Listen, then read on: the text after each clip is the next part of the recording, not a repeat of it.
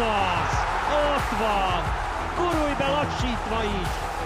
Sok szeretettel köszöntünk mindenkit, ez a Gurulj be lassítva is az M4 Sport focival foglalkozó podcastja, és szokás szerint egy olyan héten vagyunk túl, ami izgalmakat rejtett, egyrészt a pályán, másrészt a pályán kívül is. Kezdjük talán a pályával, Ugye teljes fordulót rendeztek az OTP Bankligában és a másodosztályban is, ugye ott is volt egy szuperrangadó, de nem erről fogunk elsősorban beszélni, és még a teljes forduló előtt bepótolták a Puskás Akadémia Ferencváros mérkőzést.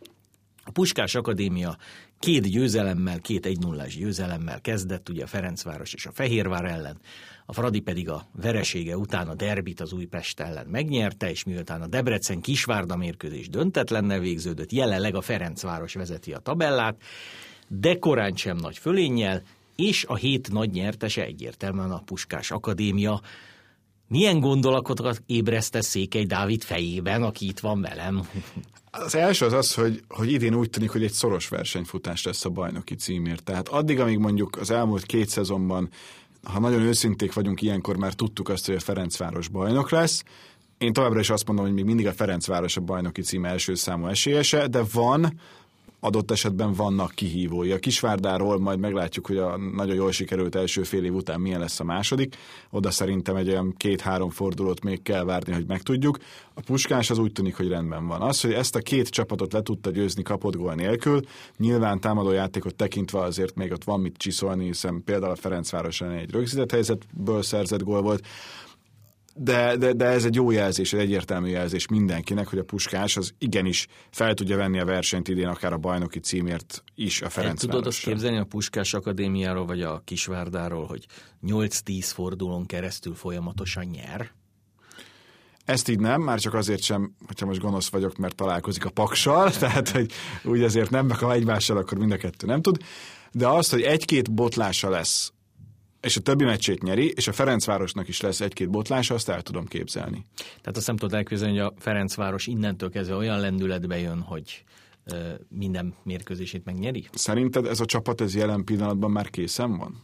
Tehát, hogy én azt érzem, hogy ez most egy átmeneti időszak, Csercseszov is, ahogyan beszéltétek a gól kettőben, felrakta a jól futballozó játékosait ilyen-oda pozícióba akik közül ugye egy eltávozott közben, hiszen Uzunia Granadához igazolt, ami hát nyilván óriási anyagi nyereség a Ferencvárosnak, talán még dicsőség a, a magyar élvonalnak is, viszont veszteség a Ferencvárosnak a játékát illetően. Hát egyértelműen veszteség, hozzáteszem szerintem, aki jött a helyére nagyjából beszél, elég jól mozog, picit pekhes volt, hogy nem lőtte be a helyzetét az Újpest ellen, tehát meglátjuk. A Ferencváros szerintem óriási dicséret illeti azért, hogy, hogy talált egy ilyen játékost, és többszöröséért annak az árnak, amiért megvette, el tudta adni, mert egy hivatalos összeget nem tudunk, hogy, hogy mennyi, de, de, de komoly pénzért, ha csak megduplázták azt, amennyiért vették, az már egy nagyon jó üzlet, hiszen ne felejtsük el, hogy a BL-ben a selejtezők során milyen hasznos tagja volt Uzoni ennek a csapatnak, és mennyit segített a góljaival, hány millió euróz juttatta, nyilván nem csak ő, de ő is a Ferencváros, tehát ha sok ilyet tud a, a Fradi a következő időszakban, akkor az, az nagyon nagy dicséretet érdemel, de, de azért új edző, nyilván majd még lesz egy-két új játékos, vagy legalábbis gyanítom, hogy nem csak egyet vesz a Fradi, hiszen az elmúlt évek tapasztalatai alapján azért télen erősít többet a Ferencváros, nyáron kevesebbet, pont azért, hogy a tavasszal ezek a játékosok ezek be tudjanak valahogyan épülni a csapatba, de szerintem még, még kell idő ahhoz, hogy ez a Fradi ez olyan legyen, ahogyan azt Csercsaszov elképzel. Te láttál olyan, olyan jelet, ami, ami arra utal, hogy na ez már valamennyire Csercsaszov csapata? Hát, hogy őszintén nagyon nem. Tehát, hogy ez, ez, ez nekem még, még nem tud. Hozzáteszem, az Újpest Ferencváros mérkőzést nem teljes egészében láttam, hiszen a kézilabda Európa bajnokság döntőjét követően még nem egyből értem haza. De azt azért tegyük hozzá, hogy, hogy azért ez egy nagyon különleges meccs volt. Itt emelném ki a nézettségét is, talán ennyi belefér ebben a podcastben, hogy, hogy, hogy majdnem 350 ezer volt a, a végignézők száma. Ez vasárnap este egy, egy nagyon szép szám olyan, amire 2017 óta egyébként NB1-es mérkőzést tekintve nem volt példa, és itt most nem azt akarom kiemelni, hogy milyen kiváló volt a programink, hogy előtte volt a kézi EB döntő, és hát egyből magyarul, magyarul az elmúlt, nem tudom, négy-négy és fél év legnézettebb magyar bajnoki mérkőzés, ez a múlt vasárnapi Újpest Fradi volt. Így van, és ez, ez, ez egy visszaigazolás. Egyrészt nagyon hálásak vagyunk a csapatoknak, hogy, hogy belementek ebbe az esti 8-as kezdésbe, amit aztán 8-ra 5-re kellett csúsztatni.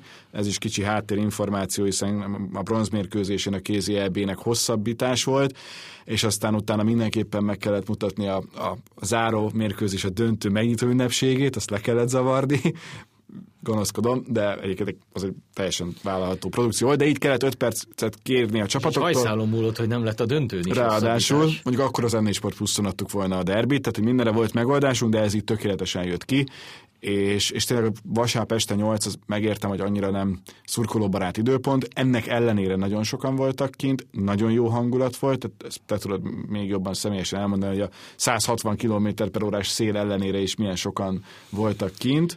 Igen, és ahhoz képest jó mérkőzést is játszottak. Tehát ilyenkor hajlamos az ember azt mondani, hogy jó, hát két átadás nem sikerült, mert elfújta a szél, és tényleg rettenetesen fújt a szél, főleg, a, főleg az első félidőben, és ezt főleg a játéktéren lehetett inkább érezni, de én azt gondolom ennek a fokozott érdeklődésnek, hogy egy picit átvegyem a szót, nem csak az az oka, hogy a Fradi megy a bajnoki címért, hanem az, hogy az Újpest is azzal, hogy előző nap aláírták az esetleges tulajdonos váltást, ami most már tényleg csak abszolút anyagi kérdés, és, és az Újpest visszakapja saját identitását, a saját címerét, és valószínűleg nem olyan célokért kell küzdenie, mint, mint az elmúlt jó néhány évben, amikor ugye hát azért két kupát nyert, ezt ne felejtsük el, hanem, hanem tényleg ö, markánsabb lehet az, az szerintem fokozta az érdeklődést mind a lelátón, mind pedig a, mind pedig a TV képernyők előtt, és ugye egy nyílt mérkőzés volt. Ugye Zsinórban most már hiszem kilencedszer verte meg a Fradi az Újpestet,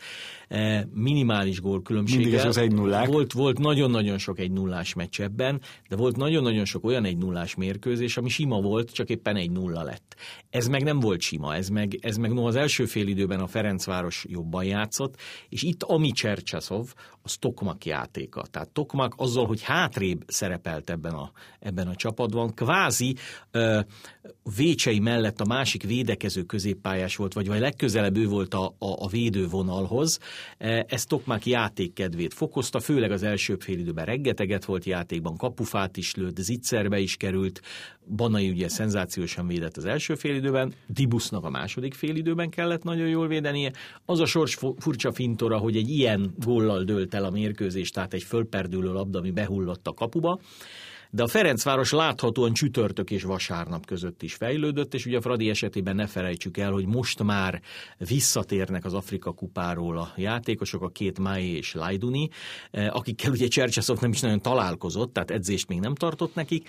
Én szerintem a hétvégén a Paks ellen talán már a kispadra leülnek, nyilván itt a Covid eljárástól kezdve, tehát nagyon-nagyon sok mindenen múlik. Egy, ugye egy olyan paks ellen, ezt se felejtsük, amelyik a legnagyobb értékét közben eladta, hiszen... Ez Bog... nekem nagyon nagy meglepetés volt. Hogy Bognár Ciprusra szerződött, igen? Nekem nagyon, tehát hogy így megy a csapat, és azért abban neki leginkább, tehát a, a golpasszai száma, tökéletes a, a Bognár Ádám Martin kapcsolat, ez most megbomlik, ez, ez bátor. Egyrészt a klubot emeljük ki, amelyik azt mondta a játékosának, hogy ki akarja magát próbálni, akkor adjuk kölcsön tényleg 31 évesen az utolsó lehetőség, hogy külföldön valamit még mutasson.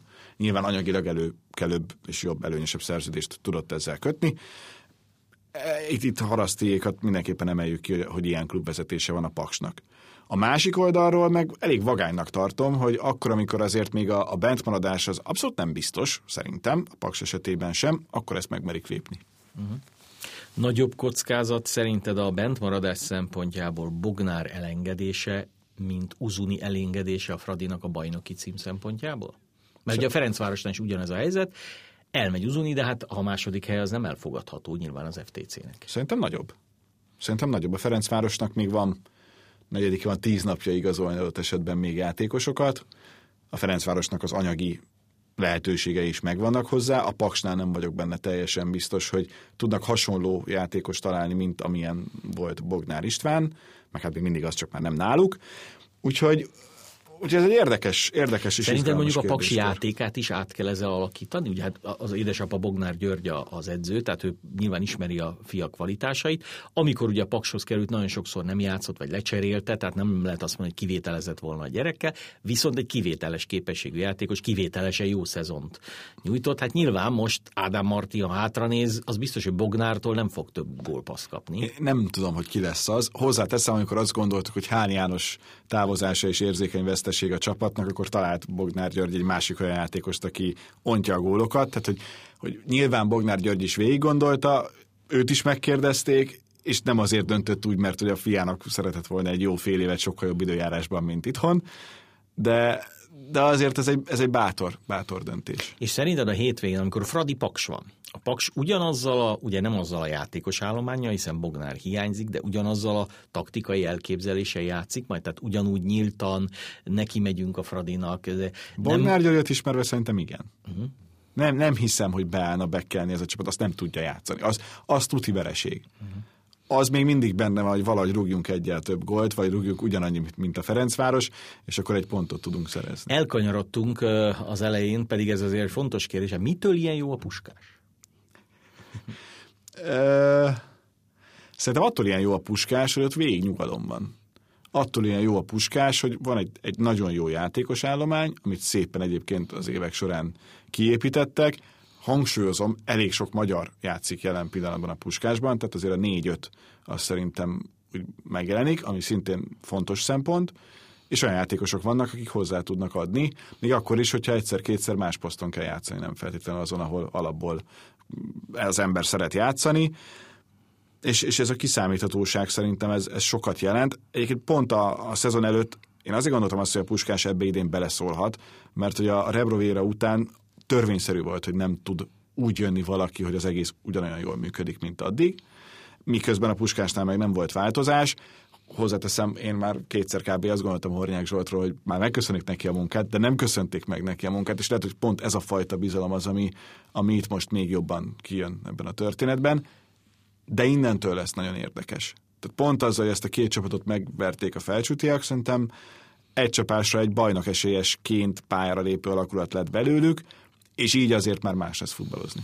Igen, meg azon gondolkodom, ugye a Puskás két éve harmadik volt, aztán második. Ha most újra bronzérmes vagy, azt ugye semmilyen szempontból nem tekintheted előrelépésnek, de nyilván kudarcnak sem, mert hát ott vagy a dobogón.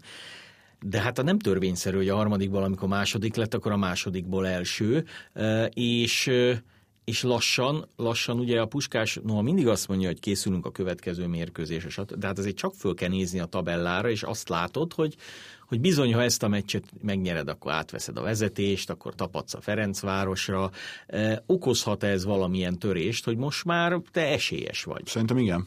Tehát itt, itt ez lesz a legnehezebb. Szerintem fokmérő az is, hogy hány ponttal maradsz le mondjuk a bajnoktól, tehát lehetsz úgyis harmadik vagy második, hogy csak három pont a különbség, miközben tavaly sokkal több volt. De, de, de igen, tehát innentől kezdve még inkább az benne lesz, hogy, hogy most, tehát bármennyire is azt mondják, hogy a következő mérkőzéssel foglalkozunk, nekem senki nem mondja, hogy nem nézik a tabellát, meg azt, hogy mit játszik a Ferencváros. És ez a vége felé, ahogy közeledünk előre, úgy lesz egyre izgalmasabb, és én ennek bevallom nagyon örülök tévés szempontból, mert, mert itt folyamatosan fent lesz az érdeklődés, nem az lesz, hogy oké, okay, akkor a már bajnok Ferencváros lép pályára április második felétől, ami nekünk mindenképpen jót tesz, meg az egész magyar NBA-nek jót tesz, miközben hátul és akkor itt szépen rákanyarodhatunk a, a többi témákra, mert hogy van egy csomó tényleg, szintén nagyon-nagyon éles és izgalmas a harc. Még, még lezárva az élcsoportot, a Fehérvár felzárkózását azt kizártnak tartod? Hát az első mérkőzése alapján meglepne, hogy őszinte legyek. Tehát itt most tényleg volt egy lehetősége a Fehérvárnak arra, hogy mert ugye oda megjönnek az ukrán bajnokok ligáját is megjárt játékosok, középpályás, védő, tehát, tehát ott se tétlenkedik azért a Saló István vezette klubvezetés. Én nem érzem, tehát nem, jelen nem pillanatban én azt gondolom, hogy, hogy a, a Fehérvárnál valaminek hirtelen változnia kell. Ezt most nem arra értem, hogy edzőt kell változtatni, mert nem.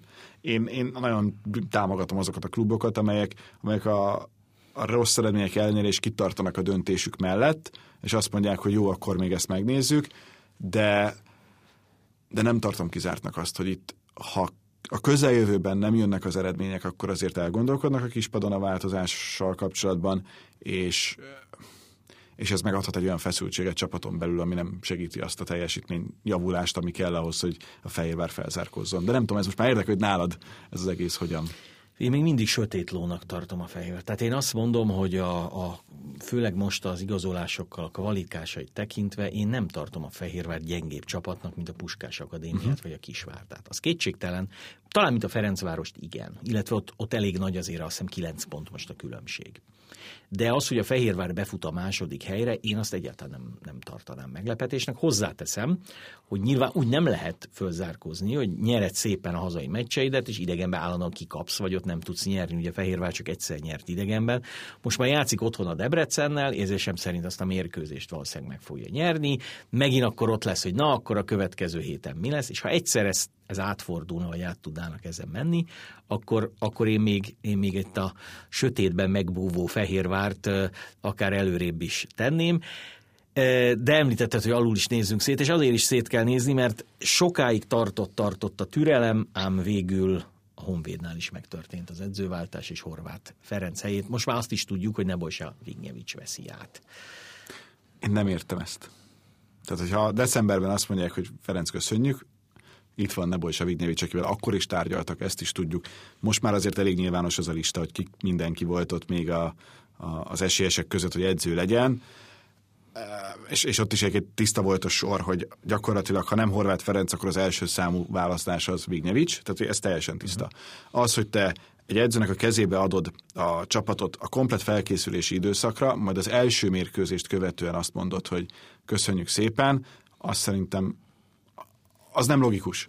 Tehát, hogy teljesen érthető az, hogyha december végén megköszönik neki, de ezt, ezt nem Tehát tudom az edzőváltás szerinted indokolt, de nem most kell Így van. edzőt váltani. Tehát, vagy hagyni még, vagy, vagy korábban. Mo- most abszolút nem. Tehát az eredmények alapján indokolt, a mutatott játék képe alapján is indokolt, de, de ugyanez volt a játék már december 17-én, 8-án, nem tudom, mikor játszott legutóbb a Honvéd. Nekem, nekem ez furcsa. Ha, ha azt mondjuk, hogy megbízunk egy edzőben, akkor nem egy meccset követően köszönjük meg neki a munkát, hanem akkor még várunk két fordulót. Azért itt nem a kiesés elkerüléséről van jelen pillanatban szó a Honvédnál, hozzáteszem, tényleg nagyon szoros ez a bajnokság, de, de én nem tudom képzelni, hogy ennek a Honvédnak kiesési problémái legyenek. Nekem ez nagyon, nagyon furcsa döntés. Vignevics viszont egy nagyon jó döntés a másik oldalról. Tehát ő még soha nem esett ki, tehát ha másnak, akkor ez, ez megoldódik. Pontosan ismeri a magyar futballt, mivel már nem tudom, december eleje óta biztos, hogy képben volt. A Honvédot pláne nagyon-nagyon jól ismeri, és, és ez így azért működhet. Ott az a kérdés, hogy Subka Attilának köszönték meg a, a munkát egy kupadöntőt követően, hogy... Hát jött az új tulajdonos, hozta az új edző, de hát azóta már ugye Bódog Tamástól kezdve, Persze. tehát nagyon-nagyon sok mindenki. Mindenki jött, az eredmények meg nem. is. És hogy, hogy ez, ez nekem a furcsa, hogy vajon a, a keret összetétele olyan, amivel senki nem tud mit kezdeni, mert akkor, akkor Vignelisnek is nehéz dolga ez, vagy ha Vignelisnek sikerül, akkor az nyilván az előző edzők felé egy kritika. Igen, nekem is az a, az a hát nem gondom ezzel, de, de, de úgy tűnik, hogyha, hogy a Honvédnál minden gondok okozója az az edző volt ami szerintem igazságtalan Horváth Ferenccel szemben. Kétségtelen, hogy nagyon komoly lehetőségei vannak a Honvédnak, most már infrastruktúrális, anyagi, játékosok. Ugye nem véletlen, hogy Horváth ment, Nono is ment, aki, aki például Horváth Ferenc javaslatára került oda, ő is ugye ment az arab világba futballozni.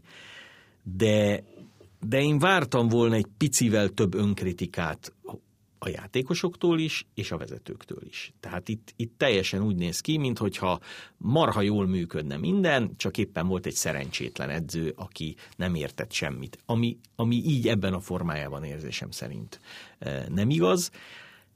Vignyevics pedig nyilván jó választás, mert Vignyevics nagyon szeretett Magyarországon dolgozni, nagyon szeret Magyarországon élni, e, és ez is egyébként egy érdekesség, hogy azonnal a, a mert ugye ő, ő neki van egy munkája, tehát volt egy munkája, a Liepályán nevű lett csapatnak volt az edzője, hogy azt ott tudja hagyni, hogy hoppá, hív a Honvéd. Tehát nyilván más uh, anyagi feltételek vagy, uh, vannak itt, mint ott, uh, de ő, ő tényleg nem az, hogy beesik, és akkor azt se tudja, hogy ki kicsoda, hiszen van olyan játékos, aki a játékosa is volt, mondjuk már akár Újpesten is, gondolok itt például Zsótérra, meg a mezőnyt is azért, azért ismeri, tehát én azt gondolom, hogy, hogy stabilabb tud lenni a Honvéd, és ilyenkor mindig az van, hogy könnyen lehet, hogy, hogy Vignyevics, nem tudom, az első motivációs beszédében, vagy az első taktikai értekezletén szinte szóról szóra azt mondja, amit Horváth Ferenc mondott.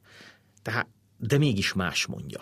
Uh-huh. Tehát, tehát, tehát én szerintem itt a változásnak ez, a, ez az ereje lehet, mert nyilván a, a problémát azt Horváth Ferenc is látta, Vignyevics is látja, hogy a csapat miért nem mer futballozni, mi van az önbizalommal, kik vannak jó formában. Nyilván lehet szerkezetet váltani, vagy más játékosokat kipróbálni, de de alapvetően az, hogy egy másik ember mondja, egy más impulzus ér, ettől nem mondom, hogy szárnyalni fog a Honvéd, de én azt gondolom, ez egy olyan edzőváltás volt, ahol a, ahol a váltás elkerülhetetlen volt több ízben is húzták, halasztották, tényleg volt nagyon-nagyon sok pekhes mérkőzése a Honvédnak, ami, ami nem feltétlenül edzői hibából alakult úgy. Nyilván hosszabb távon, ha te a hajrában ennyi pontot elvesztesz, abban abba nyilván mindenkinek megvan a maga szerepe, meg felelőssége.